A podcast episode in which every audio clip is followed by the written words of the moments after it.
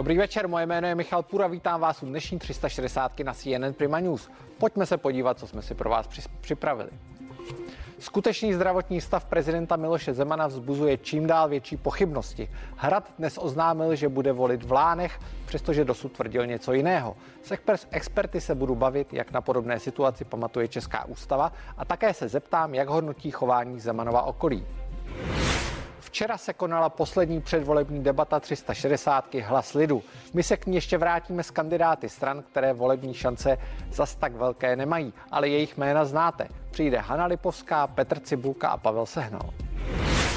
Evropský parlament včera jednal o takzvaných Pandora Papers. V souvislosti s ukrýváním peněz v daňových rájích přitom často padalo jméno českého premiéra Andreje Babiše. Dění v Evropském parlamentu probereme s europoslancem Jiřím Pospíšilem.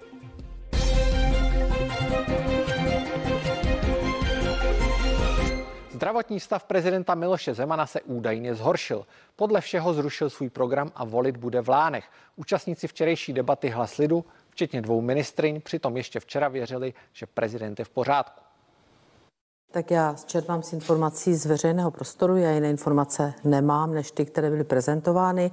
Dnes, pokud vím, tak se k tomu vyjádřil eh, kancléř pan Minář, vyjádřil se k tomu, že pan eh, prezident je v pořádku, že se chystá volit, takže já nemám důvod těmto eh, informacím nevěřit. Mně, mně se nelíbí to, jakým způsobem hrad o zdravotním stavu pana prezidenta informuje, protože nás neinformuje včas a často informace zadržuje, takže můžeme spekulovat o tom, eh, co to znamená a jakému stavu prezidenta to odpovídá. Eh, nicméně já mu samozřejmě přeju, aby byl v dobrém stavu a aby mohl odvolit. Já bych panu prezidentovi, panu prezidentovi popřál pevné zdraví, On je náš politický oponent a vždycky je dobré, pokud chcete s někým v politice soupeřit, aby ten soupeř byl zdravý. Jinak ta soutěž vlastně nemá, eh, nemá smysl. Myslím si, že Hrad eh, zbytečně později informuje, tím dává prostor spekulacím. Já myslím dobře, že ty zprávy zazněly dneska, konec spekulací a a e, pojďme pátek v sobotu volit. Já mám tu informaci, kterou mají e, pravděpodobně všichni z tisku, že pan prezident se v pátek zúčastní voleb a, a, a myslím si, že je dobré být informován a těším se, až pana prezidenta uvidíme a přeju mu hlavně zdraví. Ve studiu už vítám kandidátku volného bloku Hanu Lipovskou. Dobrý, Dobrý večer. Den. Šéfa strany Volte pravý blok Petra Cibulku. Dobrý večer. Dobrý večer. A také předsedu strany nebo Združení Aliance pro budoucnost Pavla Dobrý Sehna, večer za Dobrý večer. Tak, já vám děkuji, že jste přišli. Eh, začneme u toho nejzá, nejzávažnějšího a nejaktuálnějšího tématu. Viděli jsme v předchozí reportáži, eh, že paní ministrině financí Alena Šelerová a ministrině práce a sociálních věcí Jana Maláčová ještě včera říkali, že věří, že prezident bude v pořádku. Dnes se ta situace eh, ještě více vyvinula. On zrušil svůj program. Paní Lipovská, eh, máte nějaké zprávy, jak na tom ve skutečnosti je? Máme všichni ty samé zprávy z našich médií. Všichni máme samozřejmě obavy o zdravotní stav pana prezidenta myslím, že všichni bez ohledu na politické názory si přejeme, aby hlava státu byla zpátky a zdravá u občanů. A nemyslíte si, že bychom těch informací měli mít víc? Víte, já vidím jako hlavní problém to, že v naší zemi jsme se minimálně dvakrát setkali se situací, kdy prezident republiky byl během výkonu funkce vážně nemocný, ať už to byl Ale prezident věděli, Masaryk. Věděli jsme, co se Ať už to byl prezident Masaryk, který byl prakticky celé jedno funkční období ve velmi vážném stavu, nebo tedy později pan prezident Havel a vždycky veřejnost k ním přistupovala s velkou úctou, s velkou podporou, informovalo se o tom slušně to, čeho jsme dnes svědky a co podle mě do a určité jsme věděli, míry, co se děje. A co do určité míry možná ten nedostatek informací může ovlivňovat, je ta, eh, ten, řekněme, hyenismus a nedostatek humanity, který dnes vidíme. Co ale vidím jako problém a já jako občan, jako kandidát v tomto ohledu obavy mám, je, že ten opravdový nedostatek informací eh, zadává pochybnosti, zda je prezident republiky mimo veřejnost a mimo naše zraky kvůli zdravotnímu stavu nebo z jiných důvodů. Zkrátka, budí to určitě pochybnosti, budí to obavy. Tak, pane Cibulko, stejná otázka na vás. Co si myslíte o tom dění kolem Miloše Zemana a o tom, že jeho zdravotní stav obestírají určité nejasnosti? No tak jak tady říkám, desítky let vládnou nám agenti KGB a GRU, takže mass media, tam je většinová, Takže chcete říct, že Miloš Zeman je, je, agent KG, je KGB a média patří většinou pod pro GRU. to máte? No tak když se naučíte pracovat s kivadlem, pane redaktore, tak si zjistíte každou informaci na světě. A dokážete zjistit pomocí toho kivadla, v jakém zdravotním stavu se prezident nachází? Samozřejmě, ale ne v tomto prostředí. Já potřebuji naprostý klid, jak vnitřní, tak vnější a tady to by mě vycházely úplně nesmysly. A neskoušel jste to? Abych se přiznal, já to nepovažuji za důležité, ale máte pravdu, že pokud by se podařilo Zemana vyřadit ze hry, tak Zeman nebude schopen jmenovat eh, Babiše jako člověka, který má sestavit po volbách vládu, ale jeho nástupce, který je zřejmě GRU, ten bude jmenovat třeba Bartoše. A to bych považoval teda za tragédii, takže A ten je agent koho? eh, Bartoš, to je GRU, TGR. GRU, ruská špionáž.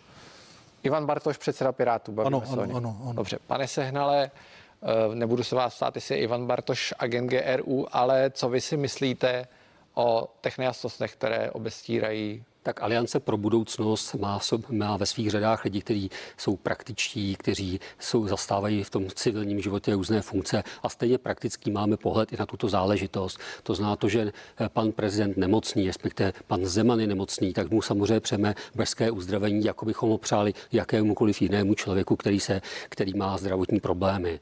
Eh, Zdravotnictví české je v nějakém stavu. Eh, Věřím, že pan, pan prezident si umí po- poskládat ten tým zdravotních odborníků kolem sebe, aby mu byla poskytnuta ta nejlepší péče, možná dokonce lepší, než by měl průměrný občan, ale to nic nebrání tomu, abychom popřáli panu prezidentovi pevné zdraví, protože my ho teď v těch nejbližších několika týdnech skutečně budeme potřebovat, aby všechny ty funkce zastal a nejen teda funkci vrchního velitele ozbrojených sil. Ta, taková situace není, ale zejména toho člověka, který musí splnit ten, eh, ten, tu povinnost toho prezidenta a účastnit se toho sestavování vlády.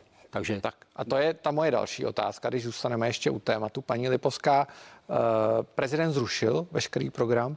Dokonce předtím, než jsme šli do studia, tak premiér Andrej Babiš říkal, že není schopen jej nějak kontaktovat a neví, jak na tom je, protože jedinou osobou, se kterou on může komunikovat, je kancléř Vratislav Minář. Eh, Myslíte si, že je vlastně ta situace taková, že by prezident byl ve stavu, kdy může jmenovat vládu a my bychom mohli věřit tomu, že skutečně je schopen vykonávat tu funkci? Zaprvé my rozhodně nemáme právo dělat úsudky rychle, na rozdíl od paní Stehlíkové a řady lékařů o zdravotním stavu pana prezidenta na dálku. To je absolutně nezdvořilé, je to hloupé, bylo by to zvrhlé. Za druhé, já jako občan České republiky nechci být informována o zdravotním stavu prezidenta republiky premiérem. To není vhodný člověk k tomu, aby nám říkal, volal jsem kancléřovi a ten mi řekl, že A prezident kdo by o tom měl informovat? Máme a hrát máme kancelář prezidenta republiky. Je zřejmé, že tyto informace má poskytovat kancelář prezidenta republiky. Kancelář prezidenta republiky se rozhodla poskytovat tyto informace v omezené množství, řekněme. Pan Ovčáček, ale by, to měl být asi pan Ovčáček, který píše žalmy. ale, ale poskytuje je.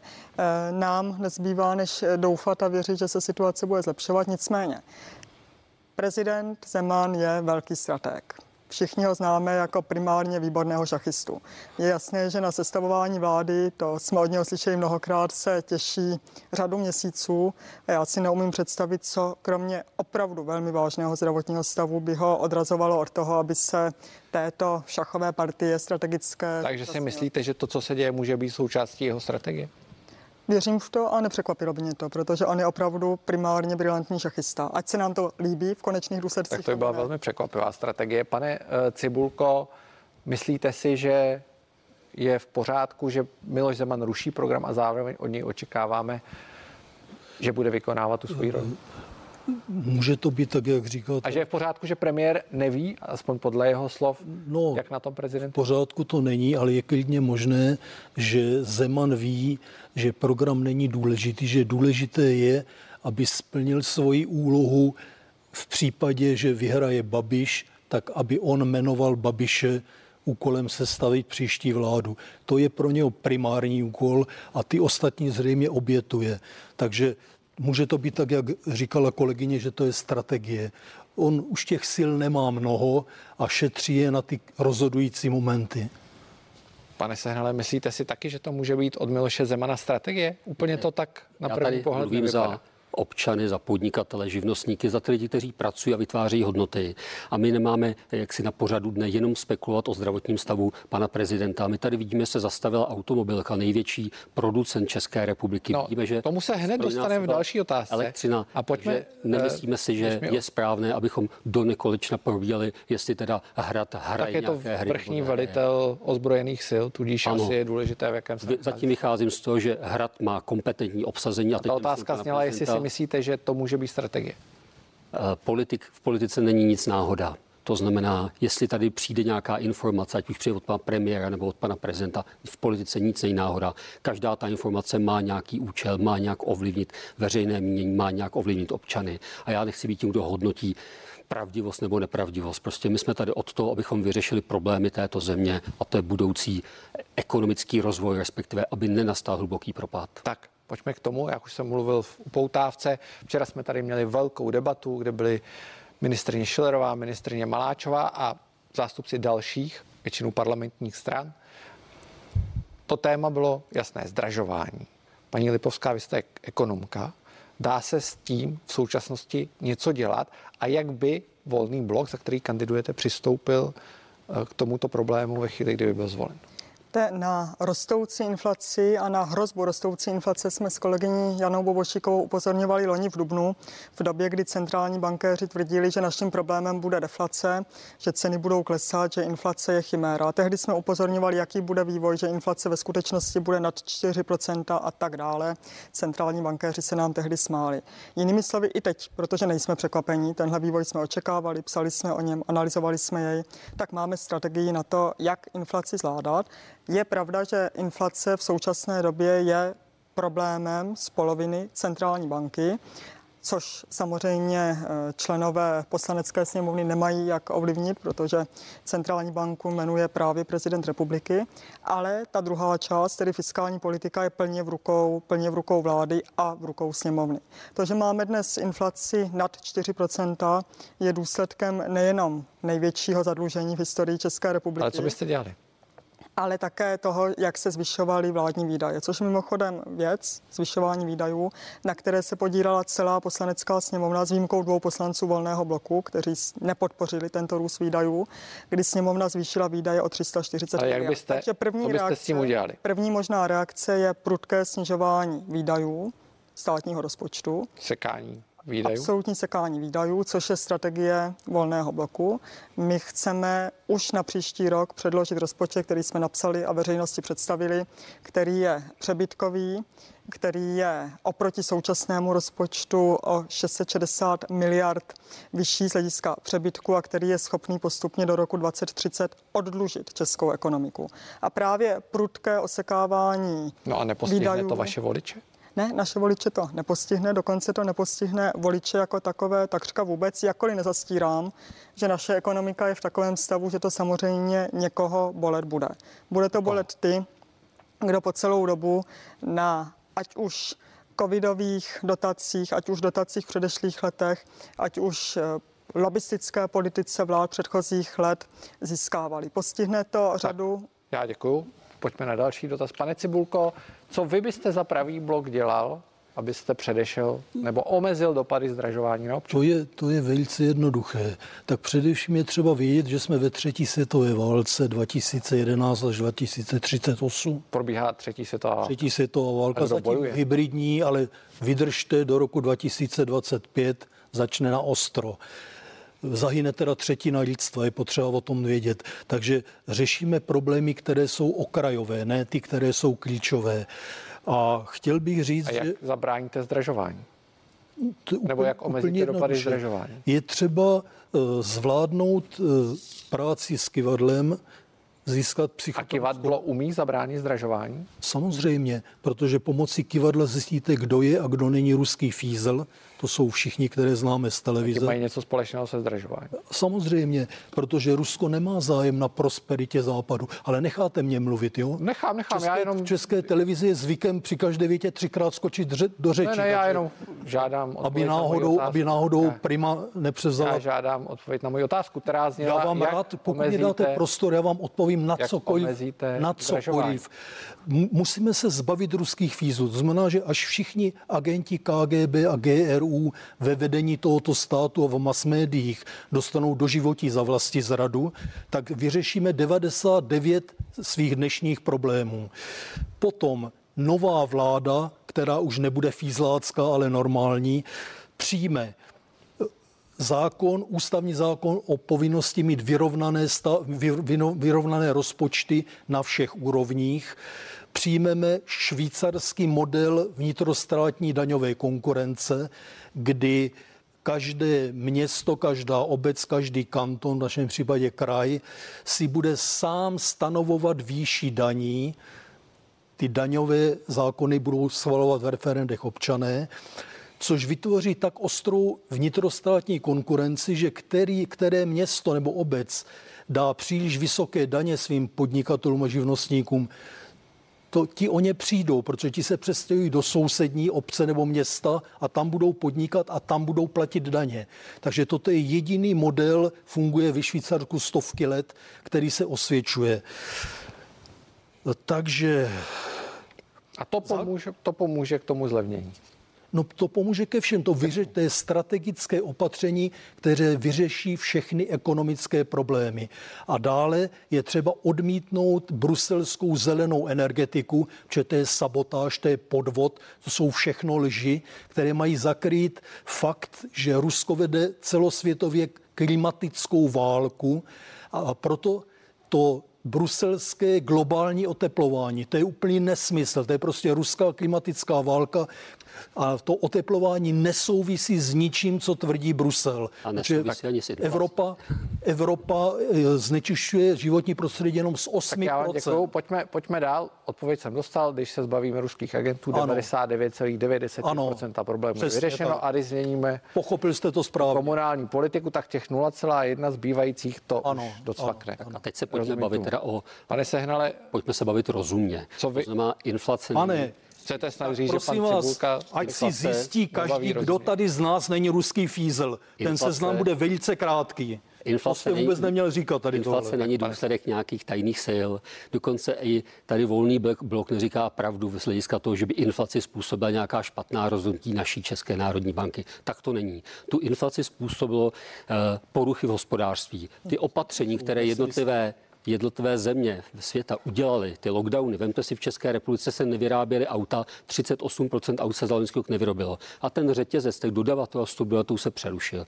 A teď se to má zase vrátit zpátky do pořádku a najednou některé ty dílky toho řetězce vlastně nefungují. Nejsou čipy, nejsou, není uhlí a tak dále. Takže to jsou zdroje inflace. Jaký je lék na tu inflaci? Obnovit plynulost toho systému. Můžu na to to znamená, je potřeba pravicovou vládu, která přijde s, s pragmatickým programem a ten program je o tom, protože tady máme jenom dva sektory, to se budeme nalhávat. Tady je ten státní, který spotřebovává a tady je ten soukromý sektor, který na to všechno musí vydělat, včetně těch 1500 miliard dluhů, které tady zběrou po Babišově vládě. A ten soukromý sektor to zvládne.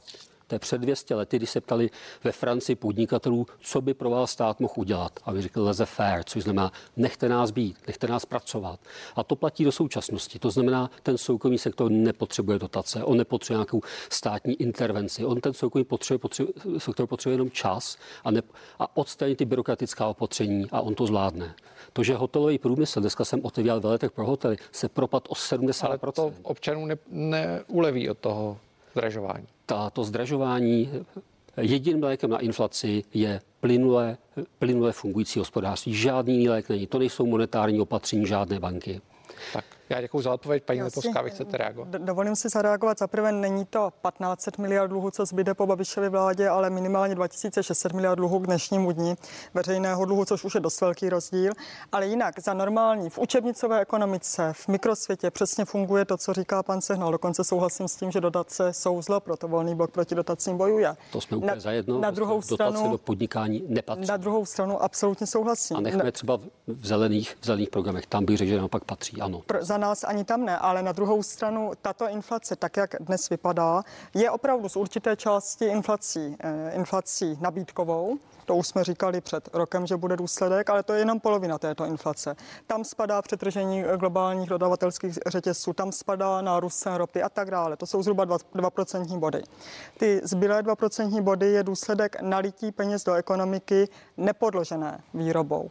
Eh, nejrůznějších dotací, samozřejmě nejrůznějších finančních podpor. Možná se budete souhlasit i s tím, že tomu trhu, pracovní síly, tomu chybí ty zdroje. Ty lidi prostě nejsou. Na Kolínsku, na úřadu práce 46 lidí, ale poptáváno 2600 lidí. Ano. Takže jak chceme oživit tu ekonomiku? Prostě musíme se podívat na to, kde jsou ty lidé a pak jsou tady politici, kteří musí rozhodnout. Buď sem skutečně pustíme 300 tisíc zahraničních dělníků, což se odhaduje, že to je tolik, kolik tady chybí na stavbách a, a, a v průmyslu, anebo nějakým způsobem musíme hledat domácí síly a ty jsou jediný. A to jsou v tom státním sektoru. Ten, ten státní sektor přebujel, dneska má 1,5 tisíce pracovníků, kteří pobíjají. Pane Sehna, vy jste skočil paní Lipolské a ano, ale, mluvíte dál. Ale dovolím si to. to je, jsem se podpořit ale, argumentačně. A to je výborný argument, protože dnes chybí 380 tisíc zaměstnanců.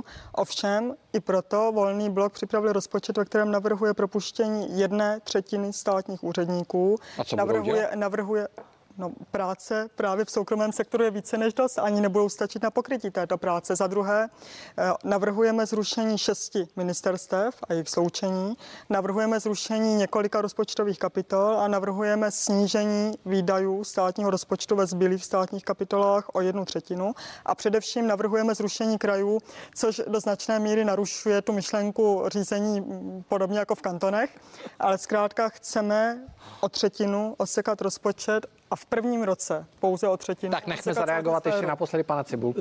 Eh, já bych chtěl, doufám, že to není teda naposledy, já bych chtěl říct, že ty řeči o koronaviru, to jsou jenom krycí legendy, to je kouřová clona. Tajvan vyřešil koronavirus tak, že nemusel zavřít jedinou fabriku. Tam to fungovalo po celou dobu úplně bez problémů. To, že Západ je na kolenou, to není vina koronaviru, to je vina vlád Západu složených z ruských agentů KGB a GRU, kteří předstírají, vím, že se vám to nelíbí, ale já to aspoň dokončím, ti předstírají, že bojují tak, proti epidemii. Už musíme končit, už musíme končit, už nám to vyšel čas. Pak Ještě neodcházejte od obrazovek, prožvaní jsme zpátky. Děkuji. Nesmyslně jsme prožvaní půl hodiny. Dobře jste...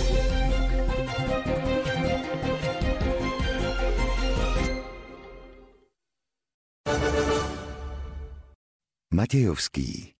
Česká klasika od Josefa Lady sluší každému domovu. Matějovský povlečení CZ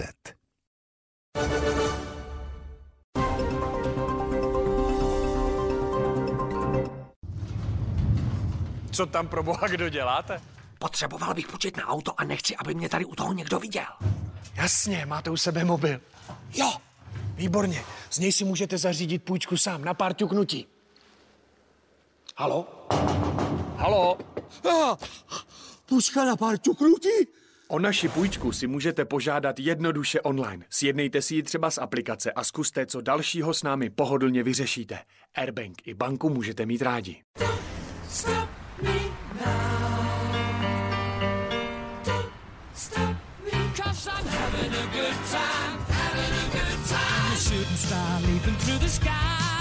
Toyota Corolla.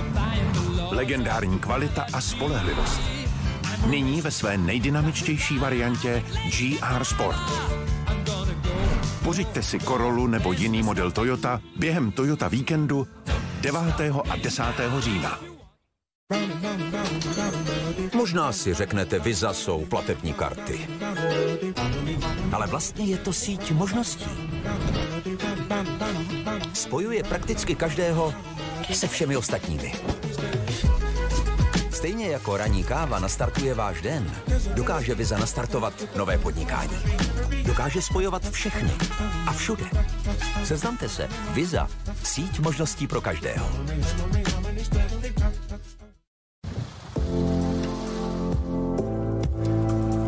Když si konečně uděláte chvilku pro sebe, vychutnejte si ji s pralinkou Lindor.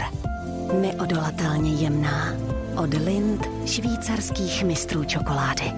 Lindor udělá vaši chvilku jedinečnou. A nyní vyzkoušejte novinku Lindor Slaný karamel.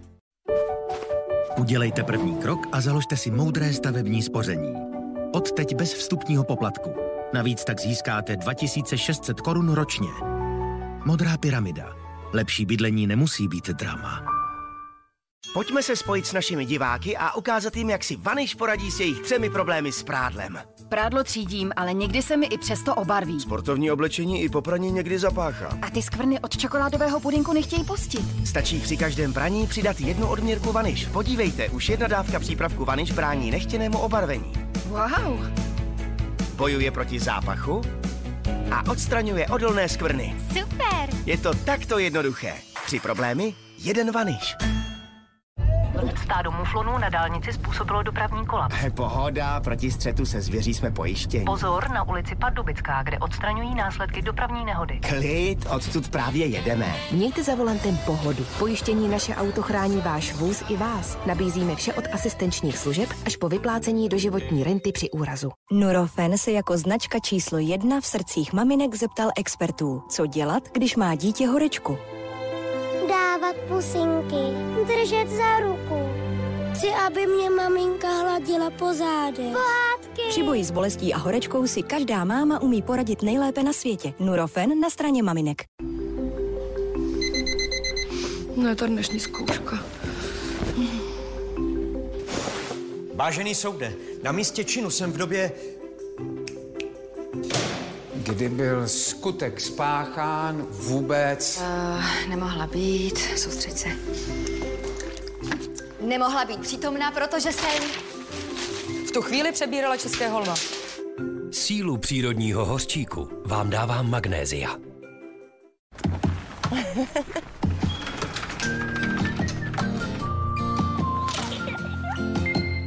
Mutu Mutu je životní pojištění, které vrací peníze za zdravý životní styl. Pojistěte se na mutumutu.cz a získáte navíc chytré hodinky. Mutu Mutu. Zdravé životní pojištění. Hmm, to je vůně. Vychutnejte si ji ve vaší nové kuchyni na míru. Naplánujeme vám ji dle vašich představ do každého prostoru. A skol nábytek.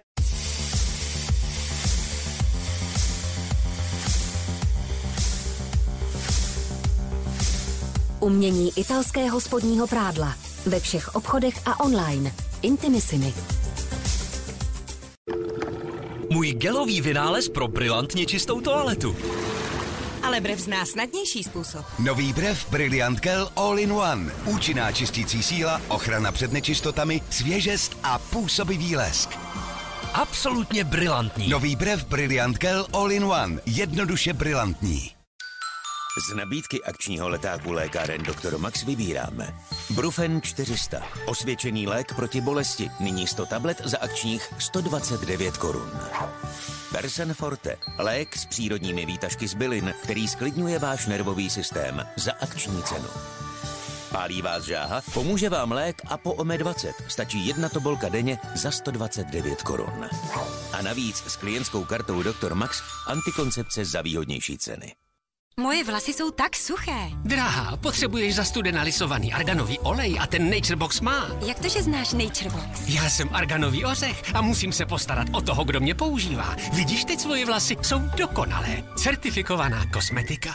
Rychlá pomoc s nejvíce pečující recepturou. Nové Naturebox Hair Shots. Tento týden v Kauflandu potěšíme i Zuzku. Nejenom pro ní jsme se společností Olma připravili tvarohový mls Míša, smetanový nebo čokoládový za 15,90. Kaufland.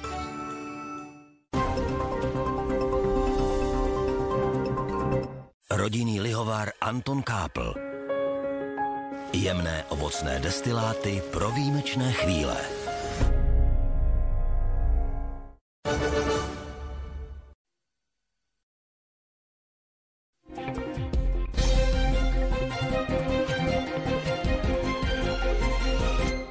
Evropský parlament včera jednal o takzvaných Pandora Papers. Europoslanci upozorňovali i na případ Andreje Babiše, který čelí obvinění některých médií ohledně nejasného původu peněz, které použil na nákup nemovitostí ve Francii. Ve studiu už vítám europoslance za TOP 09 Jiřího Pospíšal. Dobrý večer. Dobrý večer. Vy jste na tom jednání byl. Ano. Uh, bavili se výhradně europoslanci o Andrejovi Babišovi nebo padala i jiná jména? Ona ta debata byla obecná o tom, jak zpřísnit evropskou legislativu, abychom kauzy typu Pandora Papers eh, neměli, protože, jak víte, to nejde pouze o Andreje Babiše, jsou tam stovky osobností, ale samozřejmě to asi nejvýznamnější, minimálně z pohledu Evropy, je premiér jedné z členských zemí a to bohužel je Andrej Babiš. Takže to jeho jméno padalo nejen v příspěvku českých europoslanců, ale bylo zmiňováno i francouzskými, německými, nizozemskými kolegy. To znamená, skoro každý třetí poslanec, jak se tu debatu pozorně poslouchal, vedle obecné debaty o praní špinavých peněz, upozorňoval na případ Andreje Babiše, protože ono ve chvíli, kdy Evropská rada, to je těch 27 státníků, má jako téma boj proti korupci, proti praní špinavých peněz a pak se ukáže, že jeden z nich sám má tady ty offshory nebo měl tyto offshory kdesi uh, na panenských ostrovech a tak dále. Což ale to, nemusí být něco Jasně, nelegální. ale tak to není pouze problém jaksi eh, České republiky, ale i problém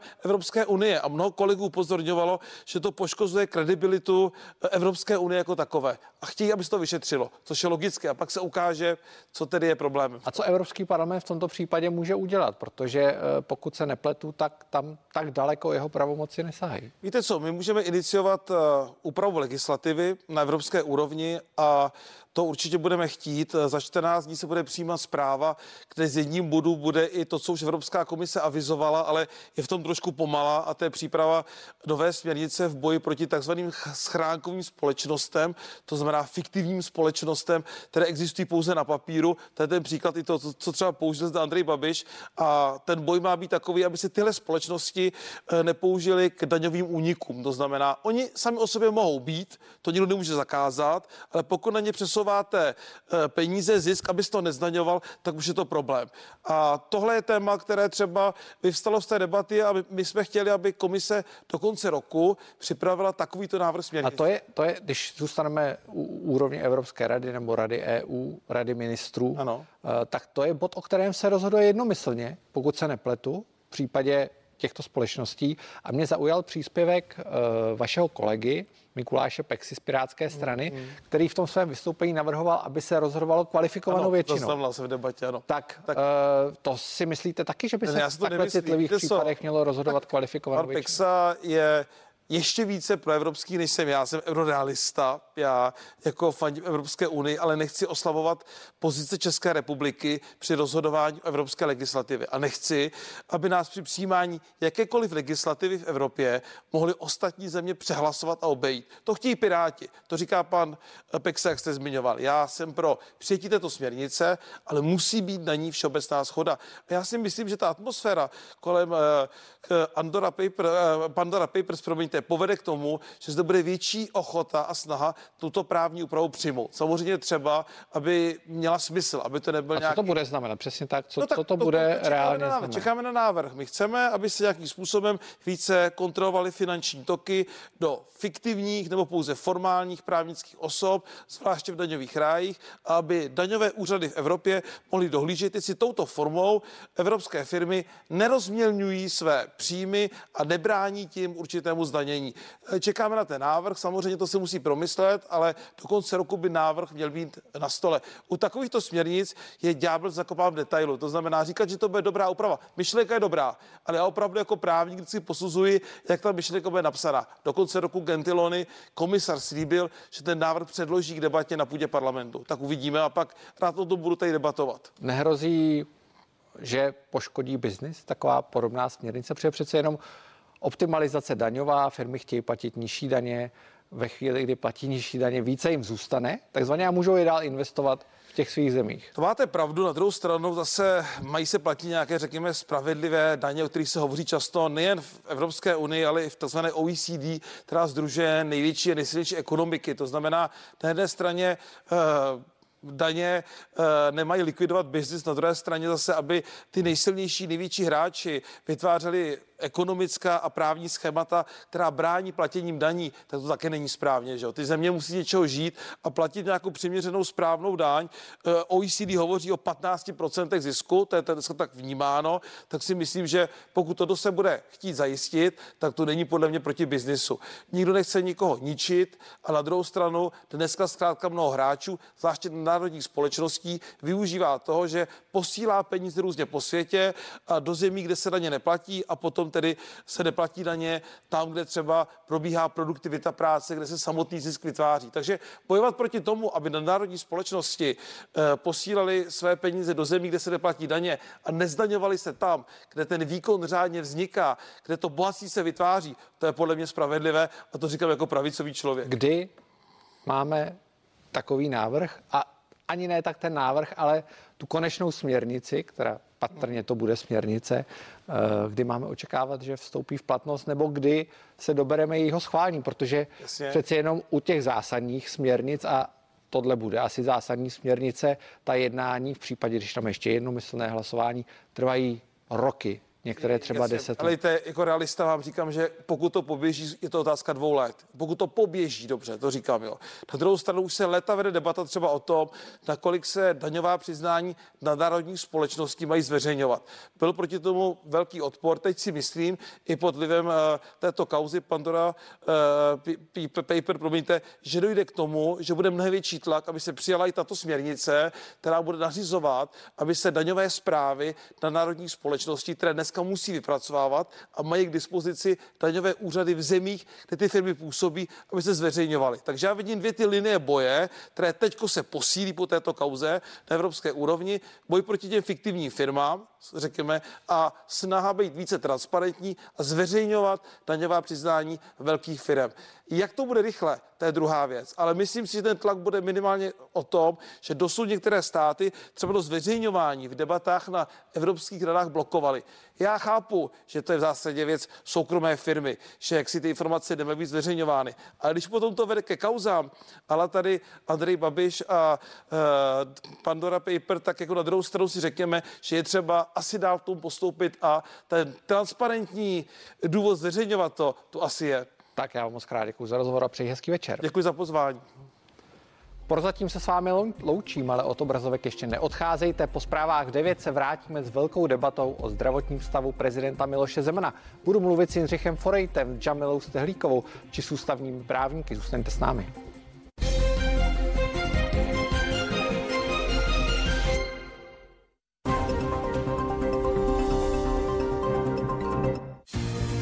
Jak voliči rozhodli, kdo jsou vítězové a kdo poražení?